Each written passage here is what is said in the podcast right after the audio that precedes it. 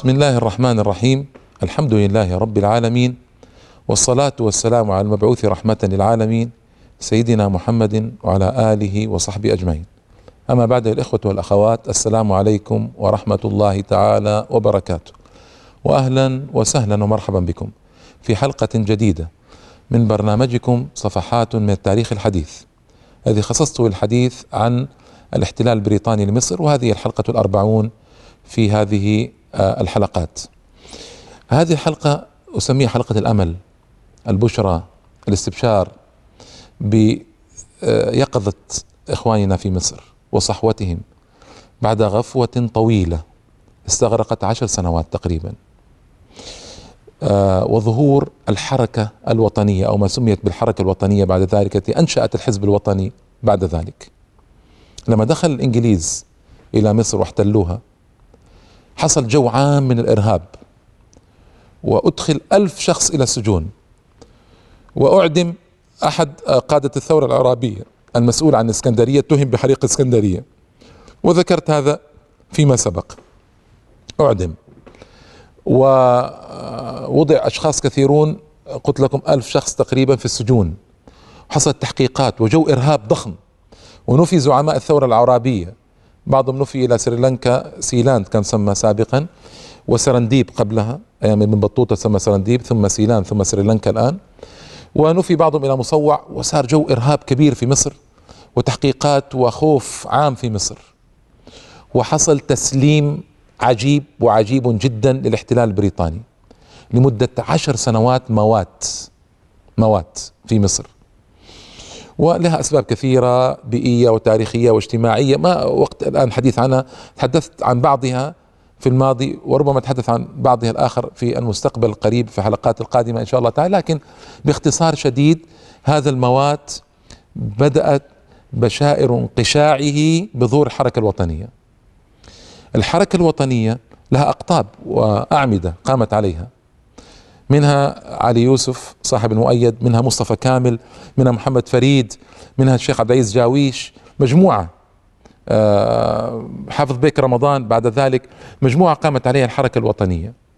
وغذت آمال المصريين بإمكانية الجلاء البريطاني عن مصر وأنعشت أرواح المصريين. علي يوسف أصدر المؤيد. أول عدد صدر بعد الاحتلال بسبع سنوات آه هذا علي يوسف آه في ديسمبر سنة 89 بعد احتلال سبع سنوات ونصف تقريبا يعني سنة 1306 تقريبا ظهر صوت مبشر صوت ممتلئ بالأمل في مصر ينادي المصريين ويقول لهم آه كلاما قويا ويقول للبريطانيين أيضا كلاما قويا يقول أحق ما تقولون يعني البريطانيين من أنكم ستتركون مصر عند تمام إصلاحها؟ وما هو الإصلاح الذي تعلقون عليه أمرا جلائكم؟ وهل بدأتم فيه أو تم شيء منه؟ ما كان أحد يجرؤ على سؤال الانجليز هذا من قبل. واصلا السؤال هذا غير وارد من قبل. وأخذ يستثير حمية الناس يضرب لهم الأمثال. فيقول لهم في مقالة مؤثرة طويلة ما عندي وقت إني اقولها أقولها كلها. لكن يقول إن الحياة هي مجموع الوظائف التي تقوم بها اعضاء القلب. والموت هو بطلان تلك الوظائف. وعليه فلا بأس من إطلاق الحياة على الأمة. فيقال هذه أمة حية. إذا كان أفرادها الذين هم بمنزلة الأعضاء من جسدها قائمين بوظائفهم. ويقال تلك لتلك الأمة أمة ميتة. إذا كان أخلد أفرادها إلى النوم والكسل ولم يقوموا بواجباتهم. وتحدث ضرب أمثلة تاريخية رائعة عن المعتصم وعمورية وعن آه، بريطانيا. كيف أن آه، كلمة سوء وردت آه، في كتاب فرنسي مؤلف عن بريطانيا آه، جعل آه، أحرقوا ثلاثين ألف نسخة منه بريطاني ولم يقبلوا أبدا أن يدخل إلى بريطانيا. وذكر أمثلة كثيرة من أوروبا وكذا. ثم قال قال بعض الحكماء إنك إذا رأيت الغلام في المكتب يسمع سب أبيه ولا يتميز غيظا فبشر الأمة التي سيكون عضوا منها بالانحلال والدمار. ولقد رأينا مصداق ذلك في بلادنا هذه. وحيث كان الفلاح يسب وأتى بمثل مصري وكانت مصر على عهد من الانحلال والبوار عهد عجيب. وأخذ يوقظ المصريين شيئا فشيئا وبعد ثلاث سنوات من ظهور المؤيد ظهرت مجلة الأستاذ. مجلة الأستاذ قام عليها عبد الله النديم. وقصة عبد الله النديم قصة طويلة. هو أحد آه، العرابيين واكتوى بنار الثورة العرابية والاحتلال الإنجليزي. ولما توبع العرابيون وتعقبوا في مصر هرب هو اختفى في مصر سبع سنوات سبحان الله. من 82 آه، سنة الاحتلال إلى سنة 89 للميلاد 1889 بالنسبة للتاريخ الهجري ودائما أحب أضرب ال ال ال الأوقات التاريخ الهجري والتاريخ الميلادي معا لمن ضيع أحد التاريخين. ف 1299 إلى 1306 ظل مختفيا. ثم أمسك به الإنجليز ونفوه. فلما جاء آه، الخديو عباس حلمي بعد ذلك في 1892 وتسعين بعد عشر سنوات من الاحتلال تولى هو الخديوية في مصر عباس حلمي وسيأتي الحديث عنه إن شاء الله تعالى. 1309 آه، سمح لعبد الله النديم بالرجوع إلى من إسطنبول إلى مصر. أنشأ عبد الله النديم مجلة الأستاذ. أنشأ مجلة الأستاذ وكانت مجلة قوية في الحقيقة ومهمة لكن صدر منها أعداد يسيرة ثم أغلقها المحتل الإنجليزي لم يقبل لم يقبل طبعا أن تستمر هذه المجلة لكنه حمل فيها على الاستخراب الإنجليزي حملة لا هوادة فيها. وبين للمصريين آه، جوانب من آه، آه، كيف يطالبون بالجلاء وكيف يعملون بأسلوب يعني فيه استهزاء بالإنجليز وفيه سخرية بهم أسلوب يعني كوميدي كما يقولون اليوم. و تحدث في كلام أيضا طويل عن ما صنعت ما صنع الانجليز في مصر فتحوا محلات القمار والخمارات وأماكن الدعارة وتكلمت عن هذا في حلقات سابقة ما أعيدها. وذكر أثر ذلك في إفساد كثير من قطاعات الشعب المصري. و أيضا ذكر أن إنجلترا خدعت العالم كله بعد أن دخلت مصر. بتسليم الوظائف ظاهريا المصريين لكن هي تحكمت فيه من وراء ستار وتحكمت في الحكومة و يعني كل الذي شرح قبل ذلك شرحته قبل ذلك لكم ذكره في المجلة بشكل جيد لكن المجلة لم تلبث أن توقفت بأمر من الإنجليز وما استطاعوا طبعا أن يواصلوا في إصدارها. آه كلام قوي في الحقيقة ذكره. أنا ما أريد أن أذكر أكثر من هذا الكلام ذكرته.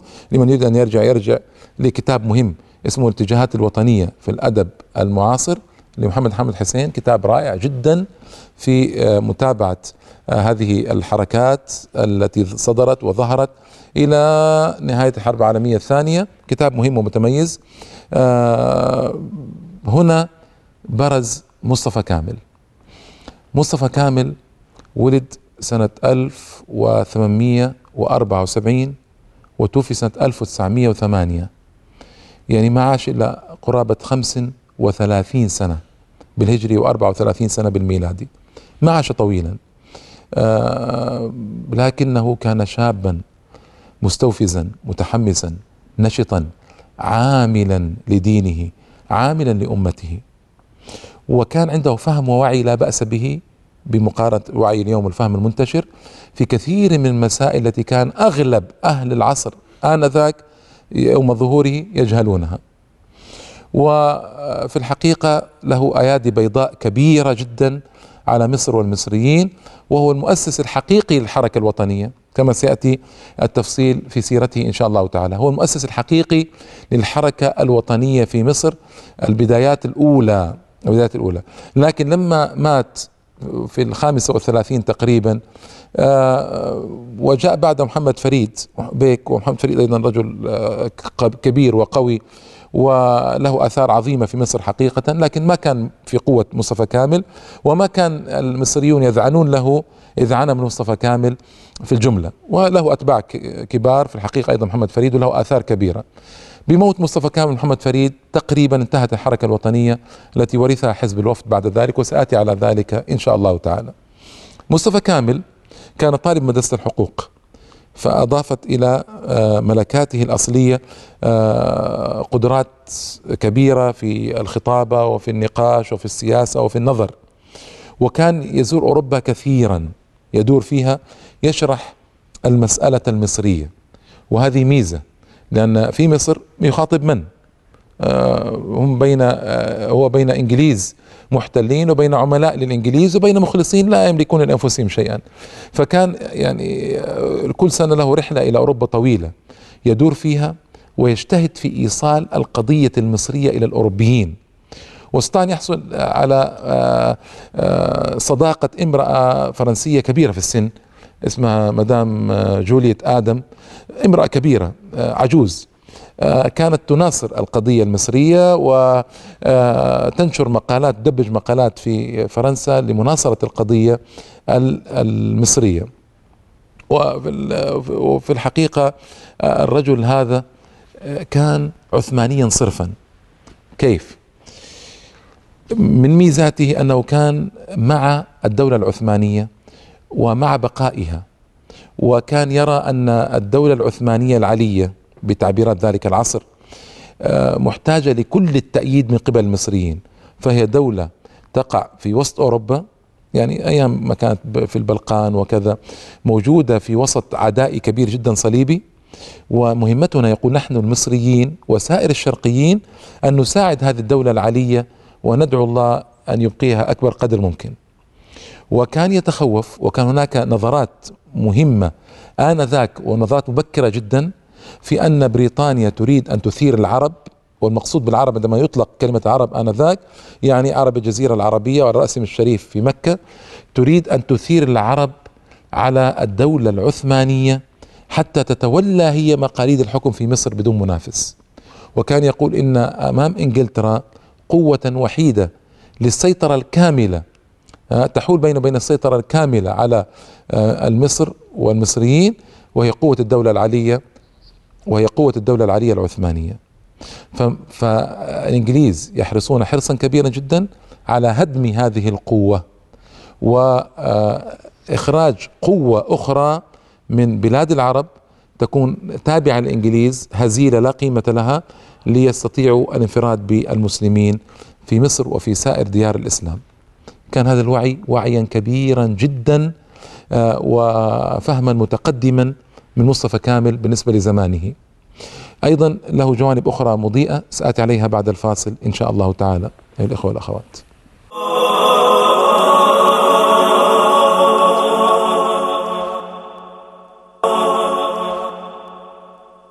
السلام عليكم مرة أخرى بعد فاصل. الإخوة والأخوات كنت نتحدث عن مصطفى كامل وأثري وهو أثر كبير في الحقيقة وهو صاحب الفضل في إنشاء الحركة الوطنية على دعائم إسلامية.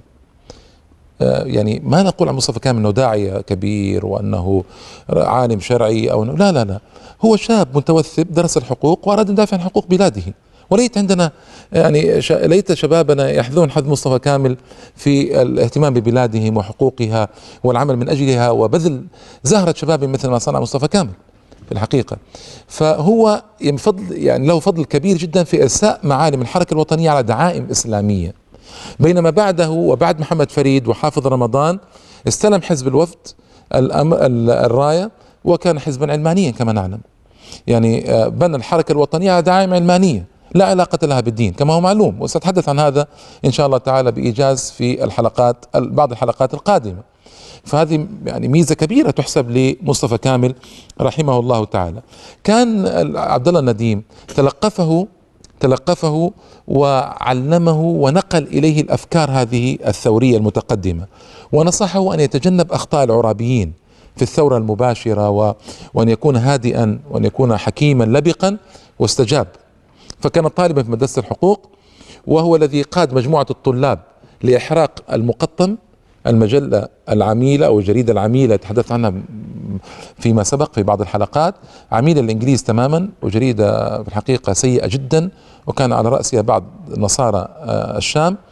وسار مع مجموعة من الطلاب أحرقوا المقطم وذلك لأن الخديو عباس حلمي الثاني آه، أراد أن يعين حسين فخري عوض عن مصطفى فهمي الذي هو عميل للإنجليز ما وافق له الإنجليز واضطروه أن يعين رياض باشا. كانت المقطم مع الإنجليز في هذه الدعوة ضد الخديوي فانتقم منهم مصطفى كامل وأحرق دارهم يعني شاب كان شابا ورأس مجموعة طلاب تؤدي هذا العمل الوطني الكبير في الحقيقة لأن هؤلاء نسأل الله العافية المقطم كانت ضد الإسلام والمسلمين وضد الحركات الوطنية القائمة على أساس إسلامي في مصر بشكل يعني مزري ومزري جدا آنذاك.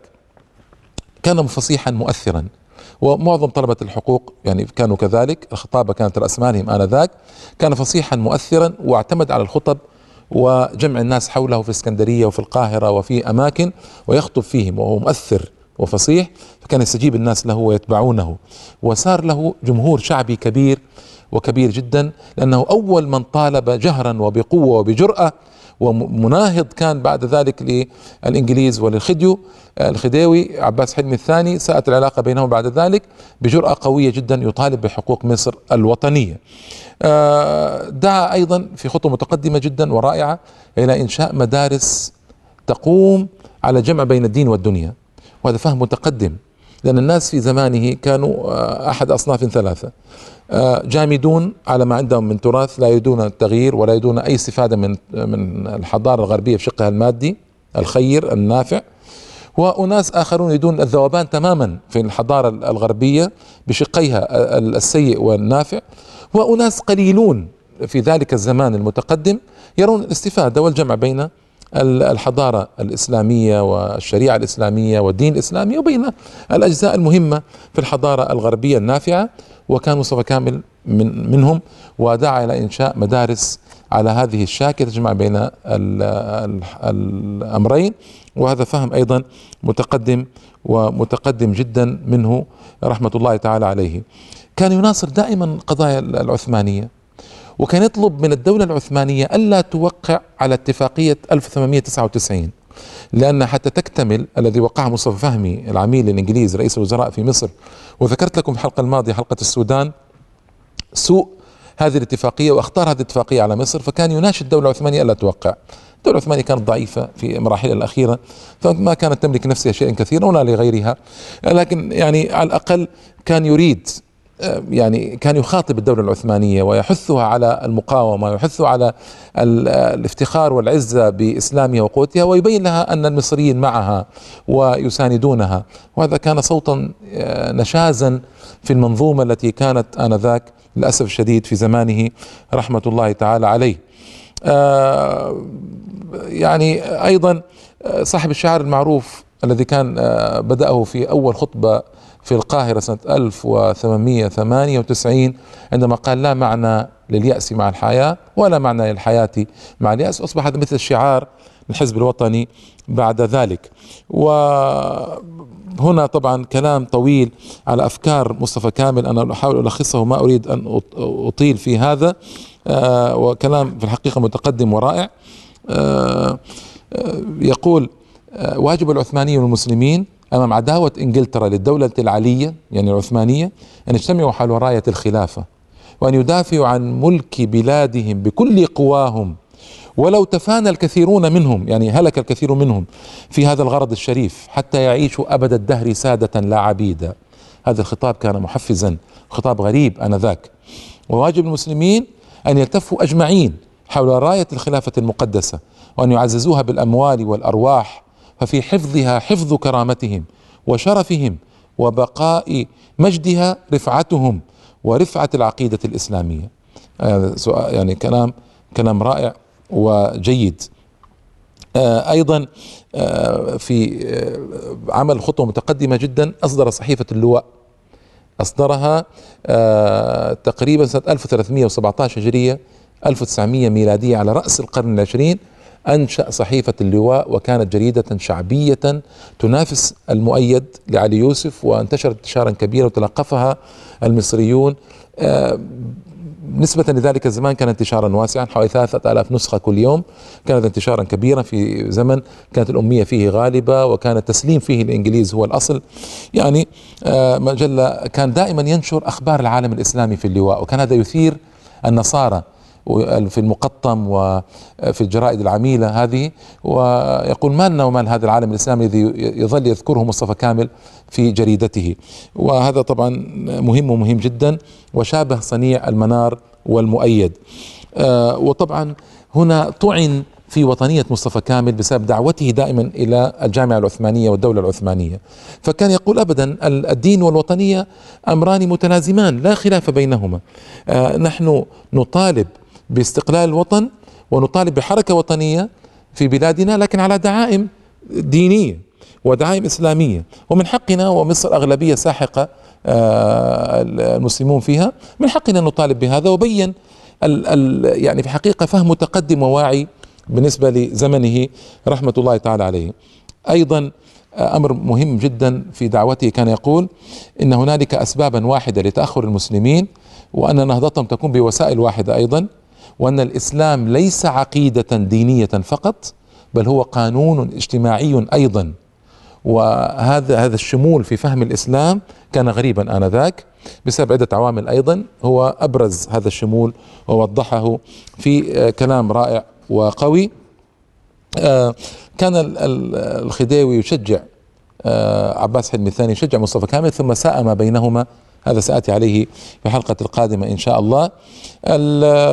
مصطفى كامل كان يأمل من الفرنسيين أن يساندوه في حركته الوطنية هذه. لكن الفرنسيين دوما وأبدا يخذلون المصريين كانوا. منذ أيام محمد علي إلى ذلك الوقت وإلى بعده إلى استقلال مصر والفرنسيون في في سلبية عجيبة. وطبعا هذا اتفاق أوروبي محض بين إنجلترا وفرنسا. كان يؤمل آمالا على فرنسا. لكن آه، حادثة فاشودة حادثة سريعة أذكرها بسرعة في أثناء التوسع الإنجليزي المصري في السودان بعد أن قرر كرومر إعادة استرداد السودان ذكرت هذه الحلقة الماضية آه، كان الفرنسيون قد استولوا على فاشودة مدينة سودانية في النيل آه، هنا أرسلوا حملة الإنجليز حملة مصرية آه، إنجليزية مشتركة وطردت الفرنسيين من فاشودة. هذا الكلام كان سنة 1898 كان يعني متوقع أنه بعد طرد الفرنسيين من فاشوده ان أن يساند الفرنسيون المصريين في طلب الجلاء القوات البريطانية من مصر لكن الفرنسيين لكن الفرنسيين طبعا خذلوا المصريين.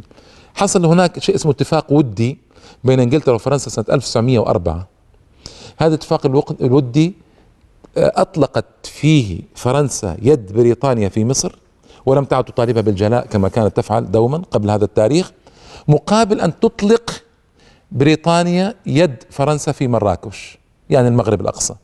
وكان يشار إليه بمراكش آنذاك. انظروا كيف البلاد الإسلامية تقسم ويتلاعب بها تلاعبا عجيبا. فبعد هذا الاتفاق الودي انهارت آمال مصطفى كامل تماما في الفرنسيين ولم يعد يعتمد عليهم في أي شيء أبدا وقرر أن يتجه إلى المصريين في الداخل يثير فيهم روح الحماسة والحمية. مع المحافظة على العلاقات الودية مع تركيا لكن كان في الوقت نفسه قد عرف في قرارات نفسه أن تركيا لا تملك لا تملك له شيئا كبيرا في هذا الباب. لكن ما زال ولاؤه لها وحبه الكبير لها في الحقيقة. حتى تمثل هناك حادثة آه، مد سكة الحديد بين آه، معان والعقبة وصارت مشكلة بين مصر وتركيا في هذا. ساند تركيا هو بكل قوة. وفي كل مشكلة تقع بين مصر الإنجليز يعني الإنجليز في مصر. وبين تركيا كان يقف في صف تركيا وبقوة فكان ولاؤه للعثمانيين دوما وابدا إلى أن مات رحمة الله تعالى. لكن كان يعلم في قرار ذاته أن العثمانيين في مراحلهم الأخيرة وما يستطيعون يقدموا له شيئا كبيرا. ف والفرنسيون خذلوه مرارا فالتف حول المصريين ما بعد سنة 1904 انتهى أمر الاعتماد على أوروبا وأذاع ذلك بكل قوة وأعلن أنه سيتجه إلى بلاده وأهل بلاده وبدأ آه، يتحرك بقوة في أوروبا لنشر آه، القضية المصرية وبيان حقوق المصريين في بلادهم. وقال إن المعتمد على أوروبا واقف على هاوية عميقة القرار عميقة القرار. أيضا مصطفى كامل في الحقيقة كان صاحب شخصية قوية. واستطاع فعلا أن يجذب عددا كبيرا من المثقفين حوله. على رأسهم محمد فريد. محمد فريد رجل أيضا وطني إسلامي الميول إسلامي النزعة عثماني النزعة أيضا ومثل مصطفى كامل لكن تأثيره ليس مثل تأثير وجاذبية شخصيته ليست مثل جاذبية شخصية مصطفى كامل لكن عموما مصطفى كامل أوصى أن يكون محمد فريد من بعده وهو أحد الذين اصطفاهم اصطفاهم واستطاع أن يصطفي عددا كبيرا من المثقفين ومن الموظفين وقليل من الأعيان وعددا كبيرا جدا من الطلاب. وكان يجذب الطلاب إليه ويأتي إليه الطلاب من الجامعة المصرية يعني ما كانت جامعه كانت مدرسة الحقوق بعد ثم صارت جامعة بعد موته. المهم وياتي إليه الطلاب ويسمعون منه و فاستطاع أن يكون قوة شعبية رائعة ورائعة جدا. كيف آه، سائر أعماله بعد ذلك؟ ماذا صنع؟ كيف انتقلت السلطة إلى محمد فريد بعد موت آه، المفاجئ والمبكر جدا لمصطفى كامل؟ كيف هذه الحركة الوطنية بعد ذلك ضعفت ثم تلاشت وانتهت؟ سأتي عليه في الحلقة القادمة إن شاء الله تعالى. إلى اللقاء. والسلام عليكم ورحمة الله تعالى وبركاته.